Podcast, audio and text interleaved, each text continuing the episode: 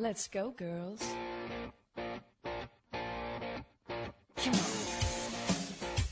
From New York City to Los Angeles, Powered Up with Beck and Franklin is giving women of all ages permission to live the life they've always dreamed of. Why live in black and white when you can choose the brilliance of 3D and Technicolor? Each week, Sandra Beck and Linda Franklin and their high powered guests will be here to cheer you on, to share their challenges, their successes, and what they've learned along the way. It's all about women supporting women. The stories and practical tips on sex, beauty, money, and so much more are designed to help you reconnect to the powerful woman you are.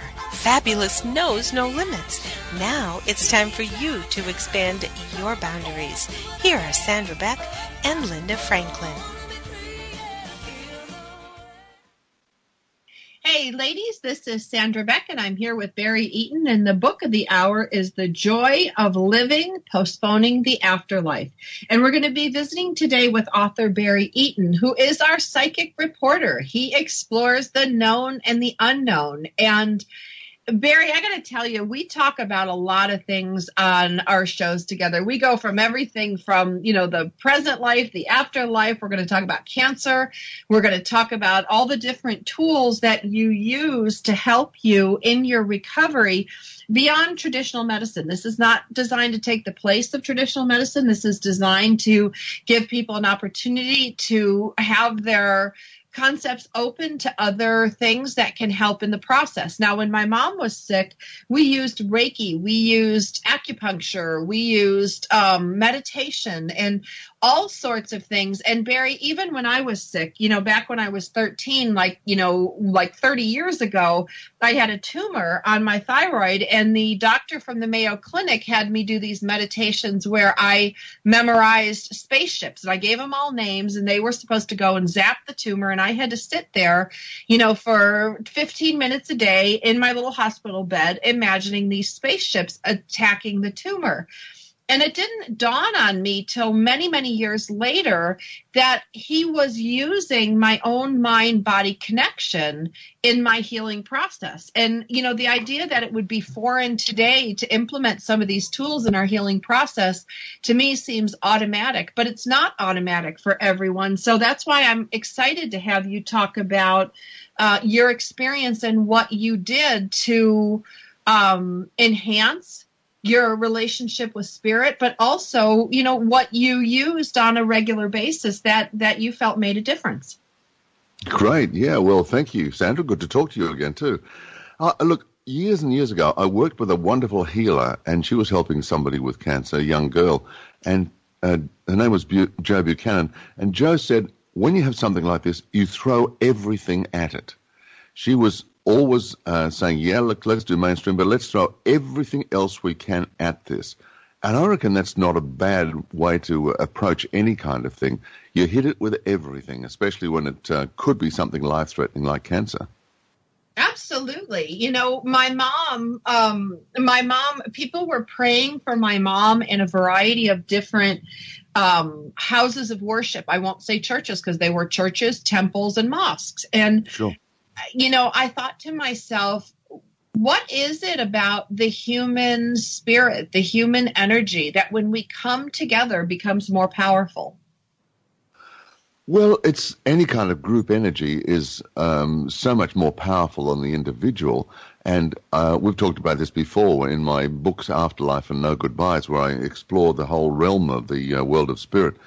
Uh, I contact over there uh, with a group of spirits who come together to work with me here, uh, which I'm very honored to be part of that group. And that group energy is so strong. There's about 95 to 100 different spirits working and communicating from all levels of the afterlife because they want that information to get through to us here. That's what I've written about in my books. And I figure, well, why not do the same thing? I mean, we are, after all, spiritual energies occupying a human body or attached to a human body so we can have that human experience. So it's exactly the same principle, really, as above, so below. Well, and let's can we deconstruct that for a minute because I I hear that phrase a lot, as above, so below. Um, What does that really mean? Well, I guess it's the old concept that uh, heaven is up there and we're down here. Um, and it essentially means that what goes on in the world of spirit is reflected here on earth because we are spiritual energies and we're bringing all of our knowledge, all of our experience, and all of the karma, everything we have to work out into this life so we can have this experience and progress as a soul. So whatever does happen in uh, this realm is a reflection, really, of what goes on in the world of spirit. And that's why so many people sort of uh, get a surprise when they find out, getting back to the afterlife, that it's very much the same as here. It's not as if you're going off into some sort of little cloud kingdom where harps are issued and we all float around on clouds.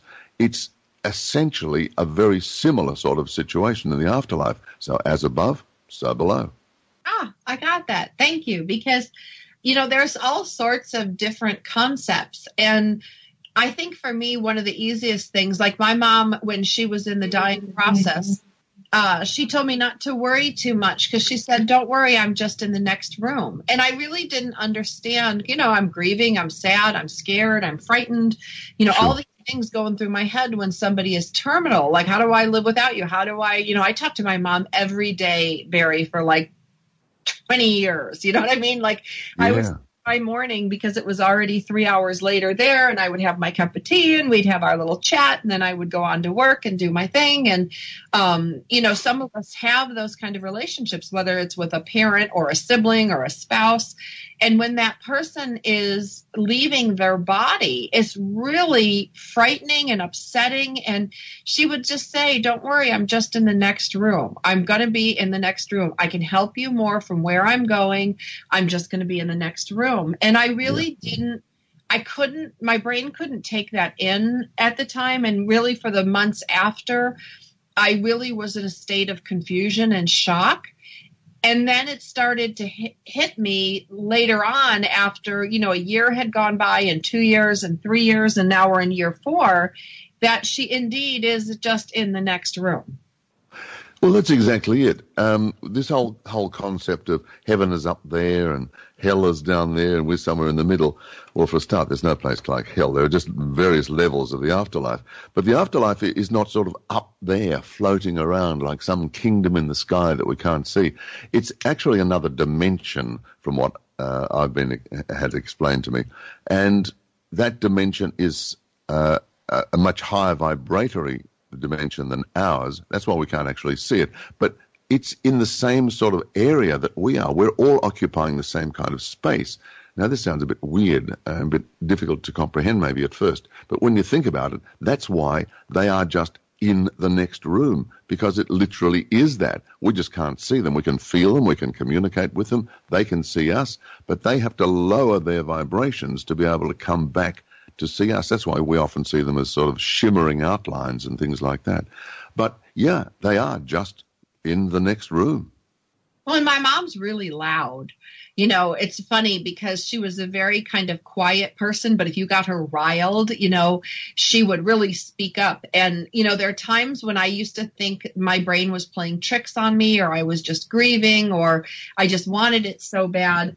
But um, I'm going to tell you a funny story about um, my mom and my dad. They were married 60 years, and my dad came to live with me after my mom passed. And I'm single, and I have two kids that I I'm raising, and I'm sole supporting. So I, I'm real busy. And my dad came in one day with the little pipe from the fireplace, the little gas pipe, and he said, "Oh, you know, I was cleaning this, and um, you know, uh, I noticed it was broken." And I would have thought my mom was sitting in the chair next to me, and she's like, "Oh, that's not true. Your father broke it. He just shoved the the shovel in there, cleaning up the ashes, and broke it off." So before I could even think, I said to my dad, "I go, no, mom said you broke it. You shoved the thing in there and broke it when you were pulling the ashes out."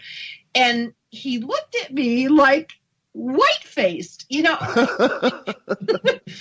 and you know those things don't happen all the time, but they happen frequently enough that I'm comforted to know that that her spirit or her soul or whatever you want to call it is still with me every day because I was in such a state that day, Barry. I was doing, you know, 20 things at once and there was no way I could have conjured this up myself. And it was so loud. It was so loud. It came in the ear, came right right out the mouth.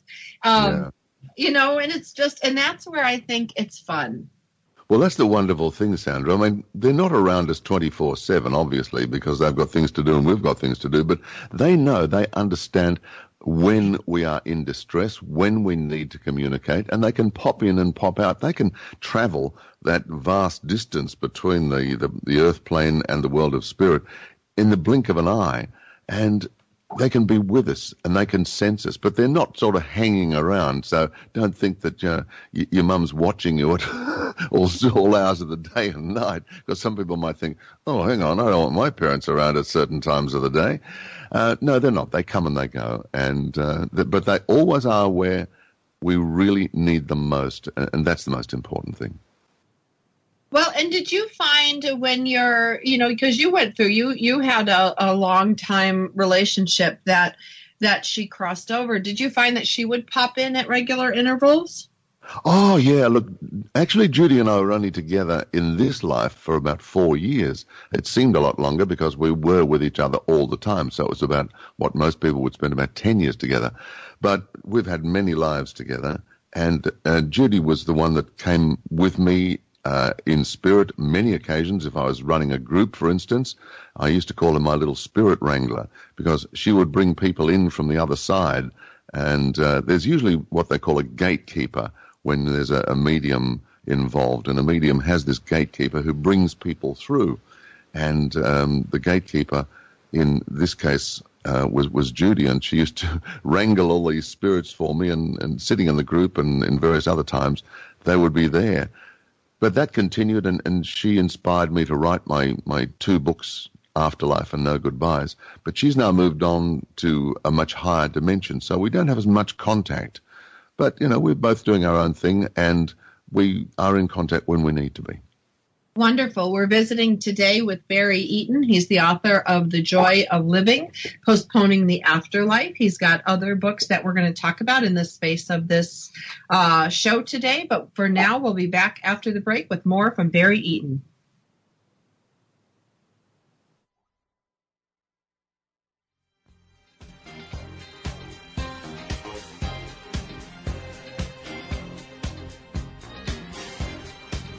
We've got lots more powered up with Sandra Beck and Linda Franklin after these messages.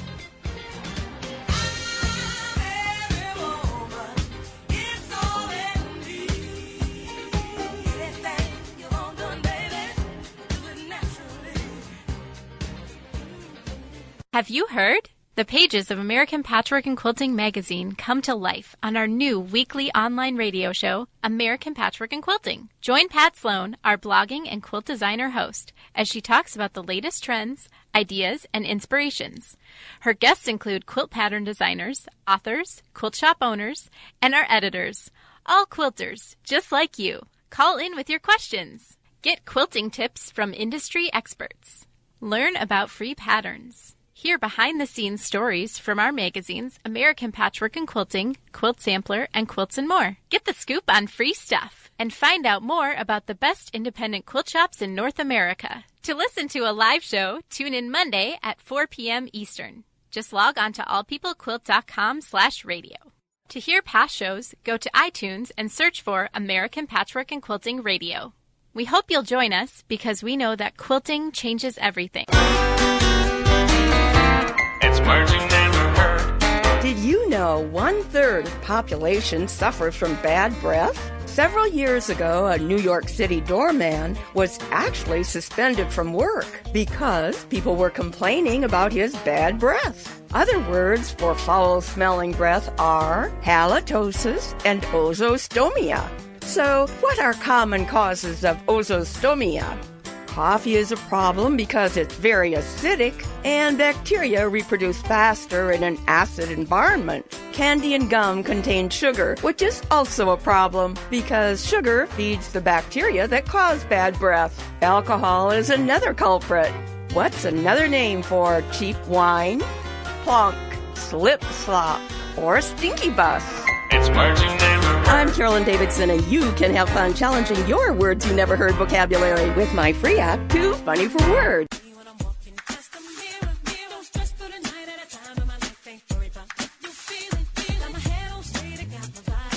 We're back with Sandra Beck and Linda Franklin. Here's more Powered Up with Beck and Franklin.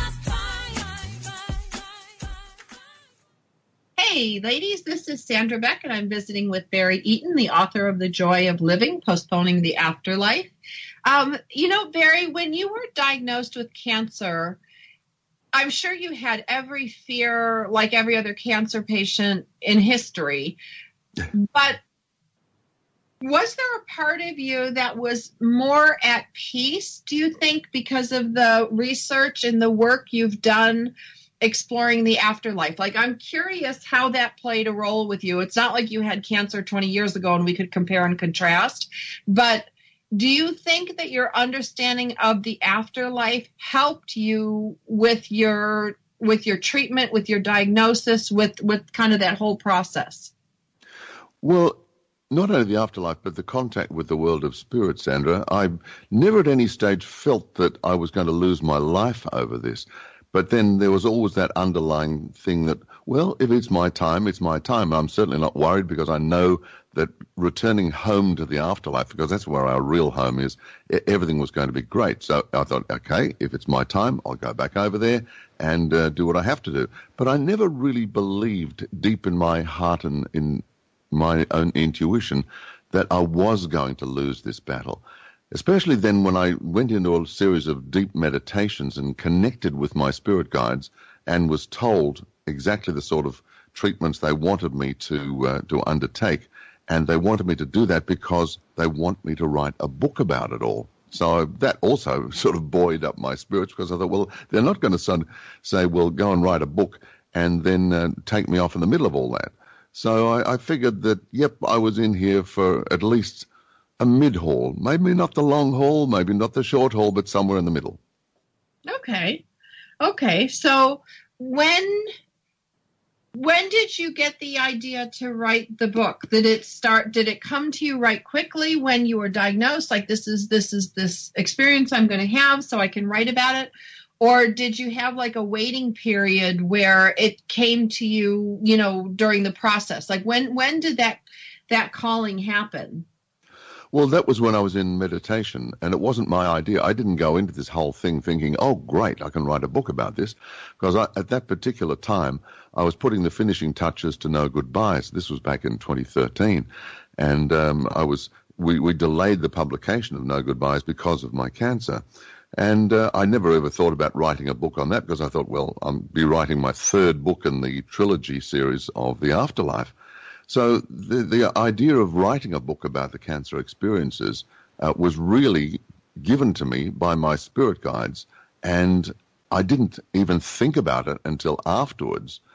But my partner Anne, who co-wrote the book with me, suggested from the very beginning, from the get-go, that we would keep an audio diary. She said, "You're a broadcaster, so keep a keep an audio diary. It makes sense."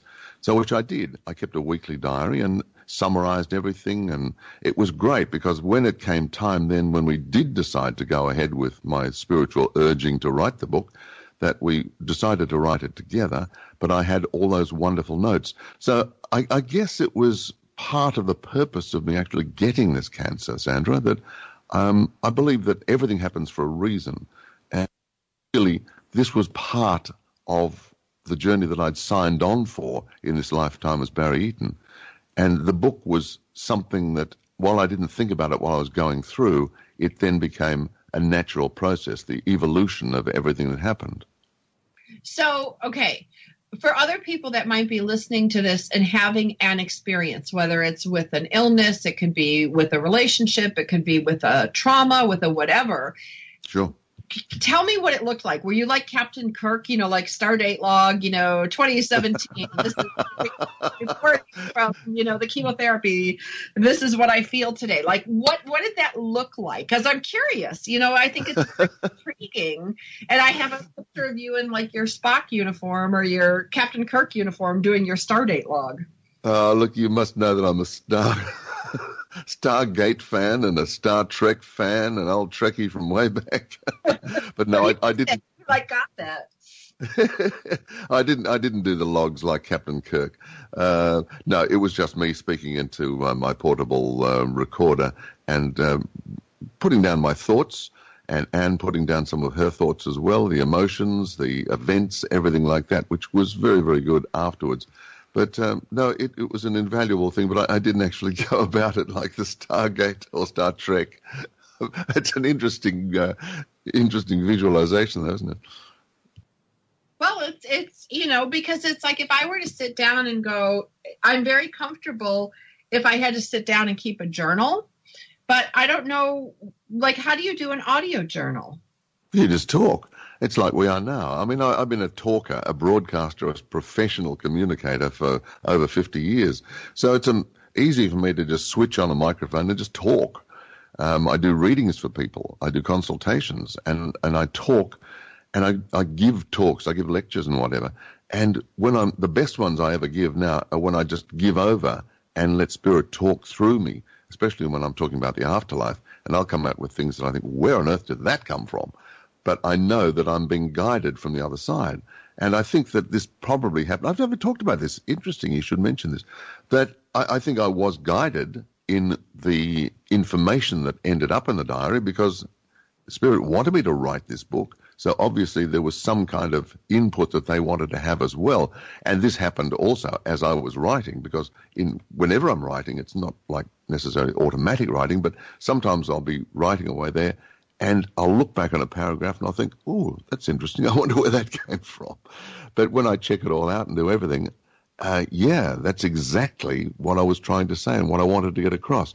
So I think that a lot of good writers who do write with spirit um, are able to open themselves up like this and, and just do that connection and trust. And that's the big thing, the trust. Well, that's one of the things I've been playing with. And, you know, this is where I, I, I always get excited to talk to you, Barry, because you know it's it's fun. And it's you know when you're a professional communicator you know and i love how you put that. Like my dad always says i'm just happy one of my girls got paid to talk for a living.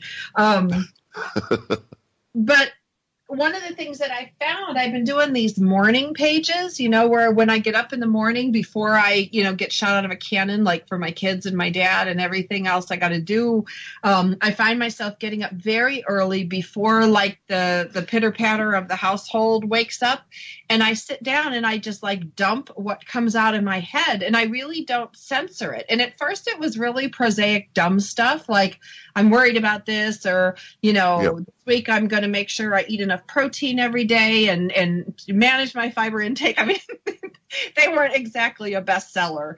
Um, but then it started to come from a place that wasn't me, and I was getting instruction on what I needed to know and learn. And when I've gone back to look at it, I'm like, I don't think I wrote that. Like I know it was my hand and my pen and my book, um, but it's really weird when instruction starts coming through. It was a little off, a little unsettling at first. Now I'm getting better with it.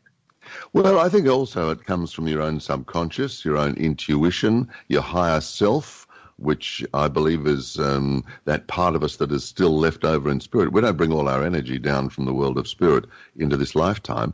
Uh, there is still a, a, proportion of it left in spirit, which we can refer to as the higher self. And once we connect with that, and with our guides, then this information that's there for us all. But it's a matter of learning how to do this and, and giving yourself uh, time and the ability to do this. Now, you give yourself the time to do that early morning dump or whatever to start off with, uh, mind dump, I mean, and then um, get into other information. But other people do it through um, meditation or whatever. You need to still that mind. You need to be able to focus on whatever it is that you need to uh, get information about or from. And once we can do that, who knows? I mean, we, we come up with some amazing things.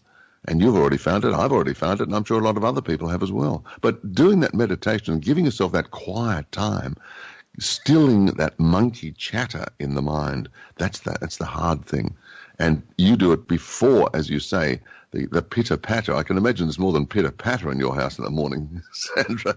Oh but yeah, before... I'm a six foot one uh, freshman with a size 14 foot. It's not really a pitter patter anymore. Sounds a bit more chaotic than pitter patter, doesn't it? But anyway, we need to give ourselves that that freedom of of mind and that peace, that inner peace, and that is there for us to be able to access. So if we can all do it, find that quiet space within us. Oh, it's wonderful. Well, and I think that's, you know, one thing like finding that quiet space. I remember uh, I read a book by Janet Rebhan many years ago called Learn to Be Still. And, you know, I'm not still by nature and I have a lot of energy and I have a really hard time sitting still. And when I first got exposed to meditation and finding that stillness within, um, it was an effort. It wasn't something that I could sit down and do right away. And I was fidgety, and I sometimes I'd lay down and fall asleep. Sometimes I'd sit down and fall over, or my leg would fall asleep, or my hand would get numb. And um, I, it was definitely an acquired taste, and it was. Oh yes, pretty standard yeah, definitely a skill. So when we come back from the break, I know we only got two minutes. Um, I want to talk about like that, like how do we develop that, and how did you develop it? Okay. Yeah. So we're visiting today with psychic reporter and author extraordinaire Barry Eaton, the author of The Joy of Living. You also wrote Afterlife. Did you you have a third one, or is that uh, did I? Yeah, no goodbyes. And no Afterlife. goodbyes. That's right. And so no goodbyes. Yeah. Yeah, these are really great books. I think everyone should get a copy of them. You can buy them wherever books are sold. You can find them on Amazon. If you want to learn more about Barry Eaton, you can go to psychicreporter.com. Barry, do you have another any other sites you want to send people to? Uh, psychicreporter.com is not actually me, Sandra. Some somebody oh. did a film about me years ago, and it's it's a, anyway. No, my best one is my radio site, radiooutthere.com, and that uh, is and that's got my biog and, and links across to the joy of living and various other things like that. Just radio out there, three words, but all joined together. Radiooutthere.com. Good, good. I'm glad I care, clarified that um, because you know when I Google you, you're all over and you're very prolific. So um, it's great to know to go to radiooutthere.com to find out more about our guest today, Barry Eaton. When we come back from the break, we're going to talk about meditation. We're going to talk about how did he get into that space to start bringing through this material because I think it's fascinating. We'll be back after the break with Barry Eaton at radiooutthere.com.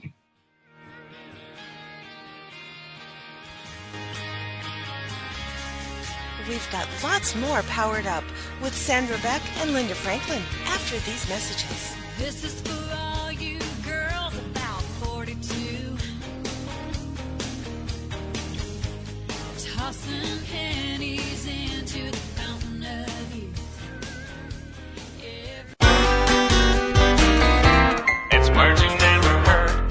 airplanes first began carrying passengers, everyone was treated to first class accommodations. Caviar and sandwiches were presented on porcelain plates, with beverages served in crystal. Flying was truly a special event as passengers wore suits and evening dresses. What do you call a person who is afraid to fly? An aeroacrophobic. The airlines required stewardesses to be unmarried, and many were nurses as well. To be a pilot was respected and revered. What do you call a person who chooses a career based on the glamorous image it conveys? A Modoc. A typical flight in those days from London to Singapore would cost over $17,000 today and take eight days. What's another word for jet lag? Dysrhythmia. It's merging I'm Carolyn Davidson, and you can have fun challenging your words you never heard vocabulary with my free app, Too Funny for Words. If you could live your life truly standing in a place of peace, joy, and abundance, wouldn't that make your heart soar? Now you can, with lessons in joyful living, with your host, Kimberly Rinaldi, Mondays at noon Central. Kimberly Rinaldi, having created a highly successful coaching practice, now teaches lessons in joyful living. She believes in empowering others and that through it, you have the ability to break through any and all barriers, thus allowing you to reach your greatest potential and joyfully step into your life's purpose. What used to take weeks, months, or even years, she can now teach you in a matter of hours with her programs. For more on Kim and her show, go to her website, KimberlyRinaldi.com. That's R I N A L D I.com. Then join us for Lessons in Joyful Living with your host, Kimberly Rinaldi.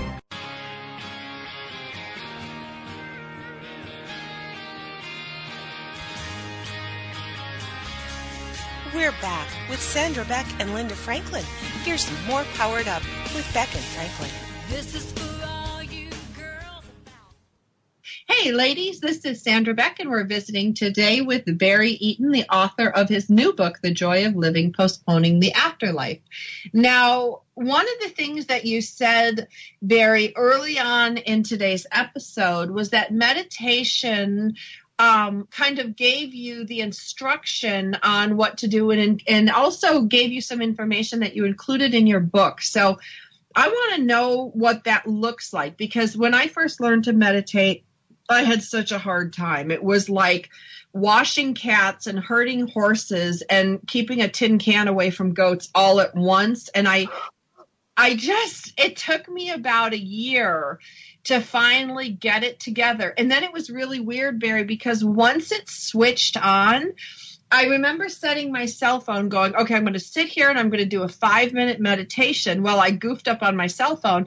And I didn't, um, you know, I didn't, I didn't actually hit the start button. So the five minute turned into like a 55 minute. And then I finally like pulled myself back and said, okay, well, you know, I need to get dressed. I need to get work and get the kids fed. So I need to come back now. And wow, that seemed like a long five minutes. And to my shock, it was 55. And that was not something I was used to. But once I kind of got it down, um, almost like riding a bike, I could ride all over. Yeah, well, this is it. It's it's like anything when you're learning. It's always the, the tough way. You've got to find the best way, and it doesn't matter whether you're learning meditation or learning to play golf or tennis or whatever. Um, you you've got to find your own method of doing these things that that suits you. And I honed my skills over quite some time as well, and I ran meditation groups and whatever. Uh, so I've done guided meditations for, for groups and on CDs and all sorts of things like that. But my own personal meditation, I usually do about 15 minutes every day. Uh, whenever sometimes I get a bit too carried away and can't do it, but I find that I need this peaceful time to be able to slow the mind down and everything like that. So meditation is is something that is just so important. And when I was diagnosed with cancer, I was uh, automatically thrown into this whole area of the medical system. And the doctor said, okay, right, well, we- that, that tumor's got to come out now. And then they found out that I had also cancer in the left side of my thyroid. So, oh, that's got to come out as well. And all of a sudden, you find yourself caught up in this maelstrom of medical information and, and, uh, and, and the, the activity associated with it. So I thought, hang on, whoa, just a moment. I'm not really into all of this um, pharmaceutical side of medicine and the whole surgery and that. I've got to think about this. And I thought, there's no way that I'm going to have something like chemotherapy. My intuition screamed at me, no way, buddy, you're not going to have med- uh, chemotherapy.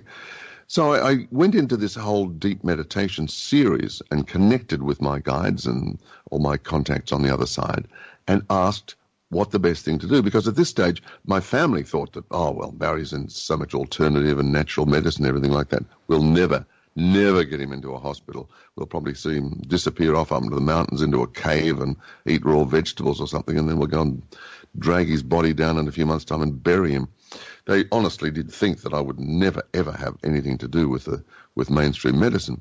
But when I went in and contacted my guides, they gave me some very explicit instructions. And they said, look, we want you to be able to combine holistic, holistic practices, spiritual practices, energy, medicine, all of these things. And this will open up, we'll open doors for you. But we want you to combine it with mainstream medicine.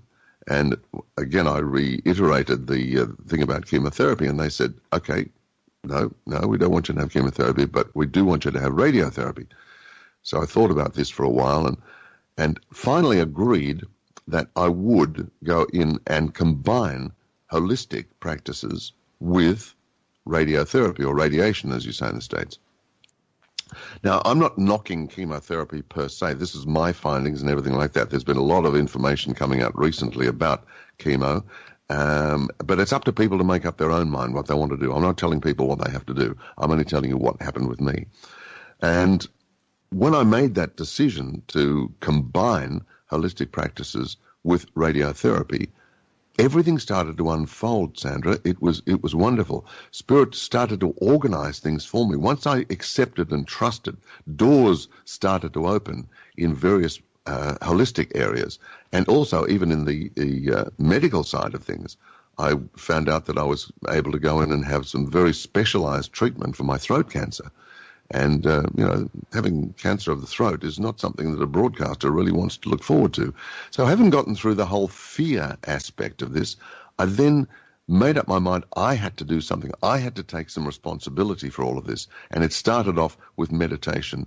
And I agreed that I had created or co-created this. So I had to play my part in the whole treatment and the whole healing area. I couldn't just sort of wander in and say, "All right, doctor, that's it. It's up to you now. I'm, I'm abrogating all my responsibility. It's up to you. know, just do something. I'm going to sit over here and feel sorry for myself," which I think a lot of people do. They retreat into fear mode and then just think, "Oh, no, there's nothing I can do," and leave it to the doctors.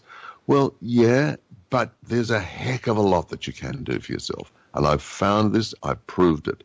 And when doors started to open for me in the holistic area, it's amazing what happened.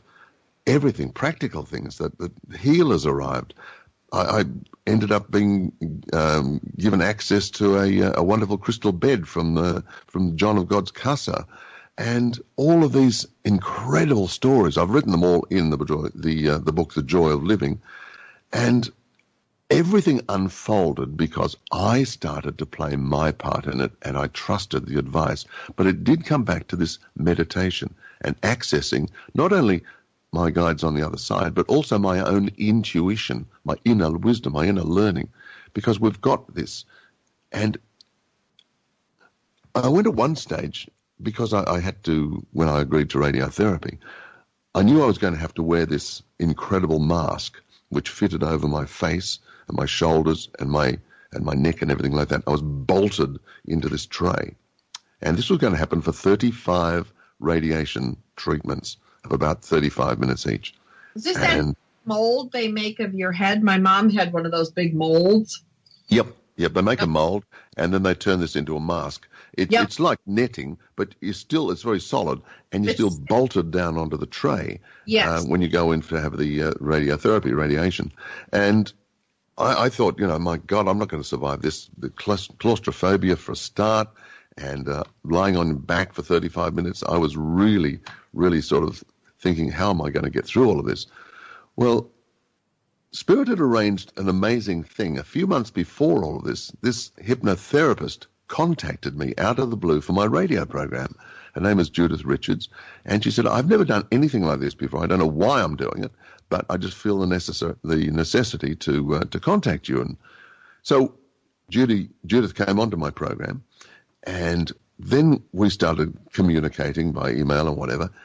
And when the time came, I rang her and said, What do you think I can do about this?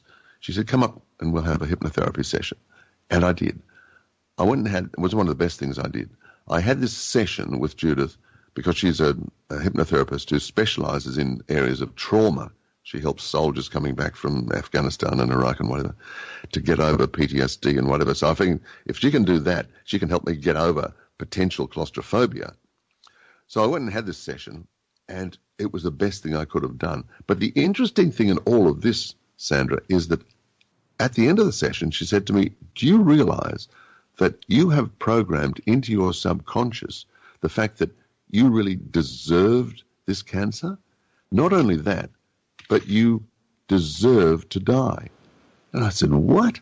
She said, Yep, you programmed into your subconscious that you deserve the cancer and that you deserve to die. And I thought, well, my conscious mind doesn't. I don't think I deserve to die. I, I've done some naughty things in my life, but not that bad. I don't deserve to die because of this. But she said, this is a pretty common sort of a thing that uh, a lot of people program this and they deserve to die. And I thought afterwards, gee, I wonder how many people go through uh, life threatening situations, and then their subconscious moves in, takes over, and they don't survive it. And I wonder just how often that does happen. There's no way of proving it, of course, but gee, that subconscious, it's amazing. But once we can get in, getting back to meditation and do things like, well, hypnotherapy is a, a, a very, very, very deep meditation because I, I take people back on past life journeys and everything myself. But um, it, it's amazing once we access these inner reaches of ourself and we connect with spirit and we connect with all those things, just where our journey can take us. And my journey was really, really a huge adventure. It was sort of like, for Barry, it was the equivalent of in, an Indiana Jones adventure, I tell you. Well, and I think that's, you know, it's so great that you are um, sharing this because I think when people see it and hear it, it's easier for them to try it and experience it and validate that experience. So when you were sitting down, oh gosh, we're coming up on commercial break to two minutes. Um, can you talk a little bit? We're gonna when we come back from the break, we're gonna talk about the what the meditation experience looks like. But can you, for a, a quick minute, talk about your three books um, so that the listeners know what opportunities are out there for them to read your work? Yeah, sure. Well, the latest book we're talking about now is The Joy of Living, Postponing the Afterlife. And uh, I co-wrote it with my partner, Anne Morganoff, who was my caregiver. And uh, her story is, is fantastic as well, because everybody needs that care. The Joy of Living is the latest one. But my the, the reason for the Postponing the Afterlife subtitle is the fact that my first book is called Afterlife, my journeys into the afterlife and uh, explaining what happens, uncovering the secrets of life after death, it's called. And then the sequel to that is No Goodbyes. And that was the first time I actually connected with you, Sandra, and also with Linda on the program uh, to be able to talk about that book, No Goodbyes. But that was sort of part two of the afterlife. So I've written three books in all Afterlife, and then No Goodbyes, and now The Joy of Living, Postponing the Afterlife, which I co wrote with my partner Anne Morganoff. They're all available online uh, through uh, Amazon, through Barnes and Noble, through Book Depository, whatever. I was actually googling Goodreads.com yesterday f- uh, for something else, and up came my book there, so, all, all the books. Except I must say, somebody's put up there that, that I write a book called Dominance in Dogs. I don't write that at all. It's some other Barry Eaton. So please don't think that I write about dogs. I love dogs, but I don't write about them. I just write Afterlife, No Goodbyes, and The Joy of Living. So I hope uh, I can help you with any of those books. And if you want to find out more, my uh, my email, my um, website is radiooutthere.com.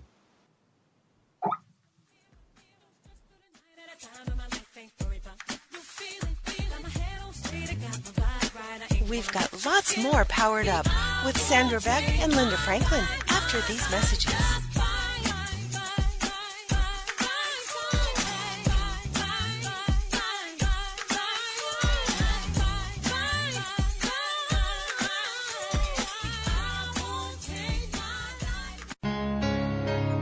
If you could live your life truly standing in a place of peace, joy, and abundance, wouldn't that make your heart soar? Now you can, with lessons in joyful living, with your host, Kimberly Rinaldi, Mondays at noon Central. Kimberly Rinaldi, having created a highly successful coaching practice, now teaches lessons in joyful living. She believes in empowering others and that through it, you have the ability to break through any and all barriers, thus allowing you to reach your greatest potential and joyfully step into your life's purpose. What used to take weeks, months, or even years, she can now teach you in a matter of hours with her programs. For more on Kim and her show, go to her website, KimberlyRinaldi.com. That's R I N A L D I.com. Then join us for Lessons in Joyful Living with your host, Kimberly Rinaldi. It's words you never heard. By the time this show is over, you'll blink at least 30 times. The average person normally blinks about 20 times per minute, or 17,000 times a day. A faster rate usually indicates anxiety or emotional stress. What's the word for someone who blinks a lot? A squintifigo.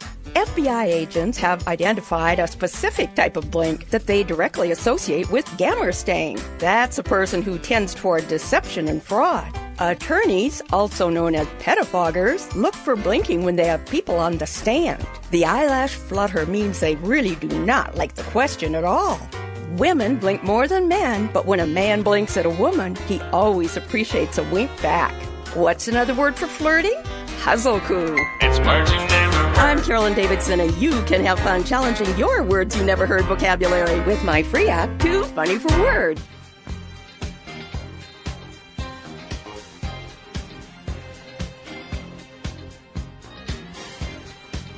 We're back with Sandra Beck and Linda Franklin. Here's more Powered Up with Beck and Franklin. This is Sandra Beck, and I'm here with Barry Eaton, author of The Joy of Living Postponing the Afterlife, which is his latest book. And we're going to talk about this last segment, Barry. You know, meditation. We hear that word thrown out a lot. There's people who sell meditation courses, meditation CDs, meditation this, blah, blah, blah, blah. I think we can both agree that it's necessary. It, for me, I call it my daily meds. I have to take my meds, and it's really funny because I'm not a medicine person. But if I don't start out my day with either like a five ten minute just peaceful moment of quiet meditation, or uh, sometimes I go to bed and I listen to a guided meditation, especially if I can't get my brain to stop. You know, it's kind of like the hamster wheel up there with a whole family of hamsters. So I use different quote unquote meditation techniques, guided meditation and then traditional meditation. And I really don't bend myself into a pretzel at all. I actually sit in this nice comfy chair and that to me works for me. But I think everybody's got to find their own way. And I'm interested in what is your way, what works for you, because I also think success leaves clues. And if we model after successful meditators, we can kind of get to where we need to go in a more peaceful manner. Yeah, look, you, you're spot on there, Sandra, because everybody's got to come up with their own technique because we're all unique individuals. Now, meditation, I think a lot of people think, oh, God, you've got to sit in a corner with your legs crossed, your hands in a strange position and go, oh, well, yeah, you can do that if you like. That's fine. There's nothing wrong with that. But it's certainly not what I do.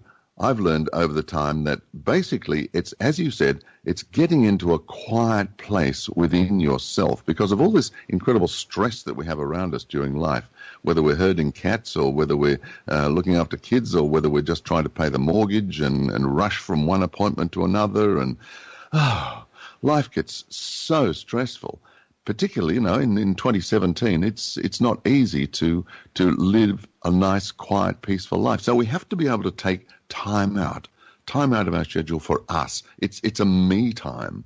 Meditation is me time, and it's giving yourself that gift of quietness, of silence, of peace. So you really need to do to shut yourself away quietly somewhere. Now you can even do this at work if everybody's out at lunch or whatever. You can find a nice quiet spot. If you've got your own office, fine. You can just um, sit in there and, and very quietly take some time out for yourself. If it's at home, then yeah, find this quiet place. Make sure the phone's off the hook and, and your mobile's not around, your cell phone's not around. Um, and you're not going to be disturbed. If you want to play a little bit of soft music, that's great as well. I've narrated um, CDs, and I've, I've led meditation groups of, of small groups right through to very, very large groups. And the integral thing is finding that peace within yourself. And that is what it's all about. It's the only way to communicate not only with yourself, your own inner voice, but also with your guides and everything like this. It's not some kind of weird religious practice that um, some kind of Indian guru uh, has come up with. No, it's basically the peaceful time within you. And you can achieve this in many ways. Find a quiet spot, find yourself a comfortable place. Some people like to lie down. I don't. If I lie down, I go to sleep. So, like you, Sandra, I sit up comfortably, um, but I don't sort of slouch back because I will go to sleep. So I sit up in a nice, easy way, close my eyes, and let my mind slow down, slow right down. So I, I focus on the breathing to be able to do that because otherwise your mind is going to say, oh, God, I've got to make that phone call afterwards. Oh, God, I must remember to bring the washing in, whatever. But all of those things, you just let them go. And you can find a little shelf in your mind and think, okay, I'll come back. To, I'll put that up on the shelf. I'll think of that a little later on while I have to. Now, this is me time. This is quiet time. And I always say that quiet time like this is essential for any kind of communication, inner communication or outer communication with your guides. It's like trying to have an intimate telephone conversation on your cell phone if you're in the middle of the Super Bowl with 125 screaming thousand screaming fans around you. You can't do it. So what happens? You get this phone call, you have to have a quiet, intimate chat with somebody. You're not going to sit there and scream out as one of uh, 125,000 different people around you. No, you're going to go somewhere quiet. So it's exactly the same thing. The fans represent life that we are living, this madness of, of the 21st century living. So we have to separate ourselves, find this quiet time, and it's a gift. It's a gift that we give ourselves. Now, some people like to have the guided meditation. If you're learning, I think that's a great way of doing it. There are some lovely meditations around like that, guided meditations. But then after a while, you can progress beyond that and maybe just have some of the soft music that can play in the background. When I was having my uh, radiotherapy treatments, I went in there and took my own meditation music in so that I didn't hear all the clanging and, and whatever of the uh, uh, of the radiotherapy uh, machines. And I also then did visualization, which is another form of meditation. My daughter, who's a psychologist, um, said to me, "Why don't you do visualization while you are having your treatments?" And I thought, "Oh, well, yeah. How obvious is that? Having taught visualization techniques and whatever." Um, but the stress of my own mind had, had made me even forget the basic things that I know about. So I found that to be able to escape that stress, that I was able to go into a kind of meditation during my radiation treatments. So I would go in there, have this lovely music. I used a, a guy called Asha, A-S-H-A, and uh, his music is fantastic meditation music. He's a, an English musician. And so then I would go in there and I'd visualize myself heading off into Usually I'd go to Paris or somewhere like that, maybe down to Avignon, the south of France. I like escaping into places like that. So that was my kind of meditation that I dealt with during my treatments. And you can escape this. You can, if you're in, in horrendous situations like this, you might be recovering, you might have all sorts of problems. There are various kinds of meditations that you can come up with. And the best ones are the ones that after you practice, you come up with yourself. But meditation is not something that you can learn in five minutes. It's not something that, oh, well, I tried it once. Oh, I couldn't, I couldn't stop my mind. To, oh, after five minutes, I gave up. I, I tried it once again. Oh, it didn't work. So that's it. I can't meditate.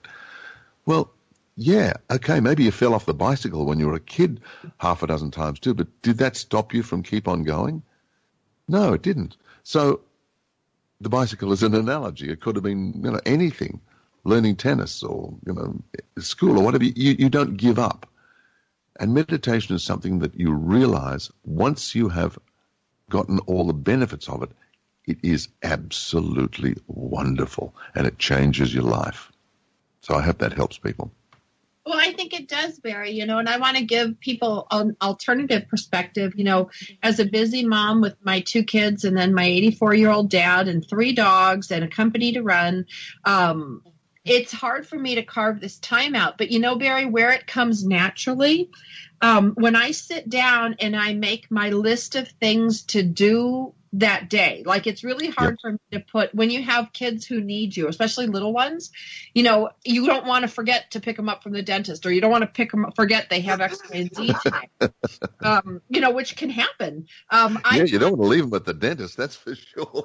no, I mean that has happened. Um, but I sit down with my planner in the early morning in those morning hours, and I write down all the things that I don't want to forget, everything that's pressing on my brain, and then I put my pen down, and I have my little, you know, day planner next to me when I do my morning practice, my meditation, and on my morning pages because if something does pop up and it's important enough for me to write it down, it's really not that big a deal to take your pen and write down, you know, don't forget the dentist. And then you have it down there and you can let go of it. Where as a mom, I've had a hard time in my initial practice. They're like, you need to sit quietly. You can't do any of this stuff. Well, no. When you're a working mom, you can take three seconds to write down what's in your head that's pressing so that Yep. you can have the relief. It's just like offloading a computer or shutting a program down. And if there's something it has to do before it shuts down, that's okay. And I think that's where, you know, like when you talked about laying down and falling asleep, that's me too. Like I've had to maneuver around this for what works for me. And clearing my slate is what I call it. Like I clear my slate in the morning. I write down all the things that I'm thinking about or I'm I've got to remember. And then I don't have to remember it and I can clear that slate so it's clean for other stuff to come through. Because if you're trying to remember everybody's soccer schedule and dance schedule and the dentist and and you know what's for dinner and what do you have to pick up on the way home it's too much to hold in your head so writing it down to clear my slate before i meditate i found is really helpful i don't think i Yeah. could do it otherwise Yeah. If I can offer one small suggestion there, Sandra, instead Yeah. of saying don't forget to pick up so and so from the dentist, use the word remember rather than don't forget. That Okay. that becomes a negative, and we can program ourselves into the, the negative side of things. And that word don't can quite often be uh, absolutely ignored by the subconscious. So it's better to use the word remember. Remember to pick up from the dentist. Remember to uh, the soccer schedule, etc., etc. Uh, and that's for I, I've I've learned that over the years that um, using the the positive language helps when we're putting something into our subconscious, which is what we're actually doing. Um, but I, I, I You know, when I'm you sorry. tell me, you know, I was just thinking about that, Barry. It feels better. You know, if I say to my kids in the morning, don't forget this, they roll their eyes. Exactly. But if I say, remember, you have the dentist today, they say, okay. Like, you're so spot on on that one. Yeah, yeah, and, and it's it's just a figure of speech. po- People might think, but it's not, uh, and the subconscious doesn't recognise the negative. So it's far better to put any kind of positive approach in there. But look, I, I agree with you to be able to give yourself that that time, and I write lists all the time. Otherwise, I, I end up forgetting as well. So. Uh, yeah, it's it's it's an interesting life that we're leading. Well, and I think, you know, giving ourselves permission to figure out what works for us and when, because I know most of the time I have a hard time meditating at night. I need to really do it in the morning, almost like my workout. Like by the time eight or nine o'clock rolls around, I'm done. You know, put a fork in me, I'm done. And I there's not much more going on. But other people find it great at night. So I think it's one of those things where you just keep trying to to make it work. Fit, funny, and fantastic in your 40s. Linda Franklin, a New Yorker with a successful marriage and